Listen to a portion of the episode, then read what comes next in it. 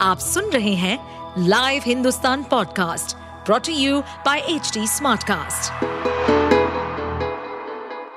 नमस्कार, ये रही आज की सबसे बड़ी खबरें। कंबल पर सो रहे, पीते हैं नारियल पानी राम के लिए पीएम मोदी का अनुष्ठान। अयोध्या में श्री राम मंदिर प्राण प्रतिष्ठा के पहले प्रधानमंत्री नरेंद्र मोदी काफ़ी कड़े नियमों का पालन कर रहे हैं। प्रधानमंत्री 11 दिन का अनुष्ठान कर रहे हैं। वह ज़मीन पर केवल कंबल बिछा कर सो रहे हैं और सिर्फ़ नारियल पानी ही पी रहे रहे हैं। अयोध्या में 22 जनवरी को राम मंदिर प्राण प्रतिष्ठा होनी है और प्रधानमंत्री उसमें यजमान के रूप में शामिल होंगे। शास्त्रों में देव प्रतिमा प्राण प्रतिष्ठा एक लंबी प्रक्रिया है। इसके लिए बहुत विस्तृत नियम बताए गए हैं। जिनका प्राण प्रतिष्ठा के कई दिन पहले से पालन करना होता है। एक राम भक्त के रूप में प्रधानमंत्री राम मंदिर निर्माण और प्राण प्रतिष्ठा के प्रति एक आध्यात्मिक साधना के भाव से समर्पित है। उन्होंने तय किया कि अपनी तमाम व्यस्तताओं और जिम्मेदारियों के बावजूद वो प्राण प्रतिष्ठा के दिन और उसके पूर्व के सभी नियमों का दृढ़ता के साथ पालन करेंगे। इसके लिए मोदी ने प्राण प्रतिष्ठा से पूर्व 11 दिवसीय यम नियम पालन का अनुष्ठान शुरू किया है। कोहरे और सर्द हवाओं की दोहरी मार, गलन बरकरार, येलो अलर्ट जारी। राजधानी में घने कोहरे और सर्द हवाओं का सितम झेल रहे लोगों को अभी राहत मिलने की उम्मीद नहीं है। मौसम विभाग ने गुरुवार को कहा कि दिल्ली में घने कोहरे के मद्देनजर दो दिन यानी शुक्रवार और शनिवार के लिए येलो अलर्ट जारी किया गया है। इस दौरान दृश्यता में भी कमी देखने को मिल सकती है। दिल्ली के कई इलाकों में सुबह घना कोहरा छाया रहा। पालम मौसम केंद्र में सुबह घने कोहरे के चलते दृश्यता का स्तर 50 मीटर से कम रहा। हालाँकि, दिन चढ़ने के साथ ही कोहरा छंटने लगा और दृश्यता के स्तर में इजाफा हुआ। दिन में 9 बजे के बाद खिली हुई धूप निकलने लगी। इससे दिल्ली का मौसम आमतौर पर खुशनुमा रहा। हालाँकि, उच्च हिमालयी क्षेत्रों से आने वाली हवाओं के चलते सुबह और शाम के समय गलन का एहसास बना रहा। तापमान में बढ़ोतरी का असर प्रदूषण के स्तर पर भी देखने को मिल रहा है। इस कारण दिल्ली की वायु गुणवत्ता में गुरुवार को हल्का सुधार देखने को मिला।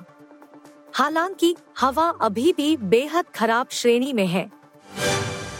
मणिपुर में नहीं थम रही है हिंसा, पाँच लोगों की गोली मारकर हत्या। मणिपुर के बिष्णुपुर ज़िले में गुरुवार शाम चार लोगों की गोली मारकर हत्या कर दी गई। यह घटना निंगथौखोंग खा खुनौ में हुई। पीड़ितों में एक व्यक्ति और उसके 60 वर्षीय पिता शामिल भी थे। पुलिस मामले की जाँच कर रही है। वहीं कांगपोपी ज़िले में दो समुदायों के बीच गोलीबारी में एक स्वयंसेवक की मौत हो गई।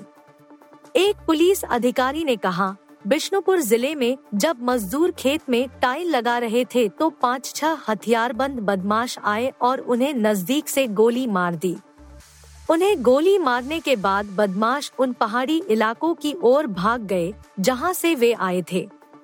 इन चारों के साथ, बुधवार से राज्य के अलग अलग जिलों में दो पुलिस कमांडो सहित कम से कम सात लोग मारे गए। कांगपोपी ज़िले में बुधवार रात दो संघर्षरत समुदायों के बीच गोलीबारी में एक ग्रामीण स्वयंसेवक की मौत हो गई। संदिग्ध उग्रवादियों ने आसपास के पहाड़ी इलाकों से कांगचुप पर हमला कर दिया। रिंकू को पीछे छोड़ कोहली बने सर्वश्रेष्ठ फील्डर कोच ने दिया ये अवार्ड भारतीय टीम ने बुधवार को अफ़गानिस्तान को तीसरे मैच के दौरान खेले गए दूसरे सुपर ओवर में हराकर टी ट्वेंटी श्रृंखला तीन से शून्य से जीत ली। शिवम दुबे को प्लेयर ऑफ़ द सीरीज़ चुना गया, जबकि रोहित शर्मा को शतक के लिए प्लेयर ऑफ़ द मैच मिला। विराट कोहली को भी ग्राउंड पर ज़बरदस्त फील्डिंग के लिए अवार्ड मिला है, जिसे टीम इंडिया के फील्डिंग कोच टी दिलीप ने उन्हें ड्रेसिंग रूम में दिया। इस अवार्ड के लिए रिंकू सिंह के साथ उनकी टक्कर थी, लेकिन कोच ने उन्हें ये कहकर मेडल दिया कि वो सिर्फ़ मैदान पर फील्डिंग ही नहीं, बल्कि दूसरों को अच्छा करने के लिए प्रेरित करते हैं। पिछले साल से टीम इंडिया के हर मैच के बाद ड्रेसिंग रूम में बेस्ट फील्डर का अवार्ड दिया जाता है। जो खिलाड़ी मैच या सीरीज़ में सबसे अच्छी फील्डिंग करता है, उसे टीम इंडिया के fielding coach T Dilip medal देते हैं। इसी क्रम में अफ़गानिस्तान के खिलाफ आखिरी टी ट्वेंटी मैच खत्म होने के बाद फील्डिंग कोच टी दिलीप ने रिंकू सिंह और विराट कोहली की तारीफ़ करते हुए उन्हें बेस्ट फील्डर के अवार्ड के लिए चुना। फील्डिंग कोच टी दिलीप ने कहा, इस पूरी सीरीज़ के लिए मैं अवार्ड के लिए दो लोगों को चुन रहा हूँ। मैंने रिंकू को चुना है। आपने शानदार किया है। एक हफ़्ते में 90 करोड़ के करीब पहुँची हनुमान, जाने सातवें दिन की कमाई। तेजा सज्जा की सुपर हीरो पर बेस्ड फ़िल्म हनुमान 12 जनवरी को सिनेमाघरों रिलीज़ हुई। इस फ़िल्म ने महज कुछ ही दिनों में बॉक्स ऑफ़िस पर कमाई के झंडे गाड़ दिए हैं। छोटे बजट की फ़िल्म हनुमान ने अपने कलेक्शन से सभी को हैरान कर दिया है। डायरेक्टर प्रशांत वर्मा की माइथोलॉजिकल बेस्ड फ़िल्म हनुमान की कहानी के साथ इसके वीएफएक्स भी काफ़ी कमाल के हैं। मूवी ने महज सात दिनों में ही उम्मीद से कहीं ज़्यादा कलेक्शन कर लिया है। ऐसे में अब सातवें दिन यानी गुरुवार के भी शुरुआती आंकड़े आ चुके हैं। अब फ़िल्म 90 करोड़ के आंकड़े को छूने से बस चंद कदम ही दूर है। माइथोलॉजी पर आधारित हनुमान ने पहले दिन घरेलू बॉक्स ऑफ़िस पर आठ दशमलव शून्य पाँच करोड़ रुपए की कमाई की थी। वहीं अब सातवें दिन यानी गुरुवार के शुरुआती आंकड़े आ चुके हैं। सैकमिल की अर्ली रिपोर्ट के अनुसार हनुमान ने सातवें सात दशमलव तीन दो करोड़ का कलेक्शन कर लिया है। ऐसे में अब तक फ़िल्म की कुल कमाई सत्तासी दशमलव छह दो करोड़ रुपए हो गई है। फाइनल आंकड़ों के लिए आपको थोड़ा इंतज़ार करना हो। उम्मीद है कि फाइनल आंकड़े बेहतर होंगे।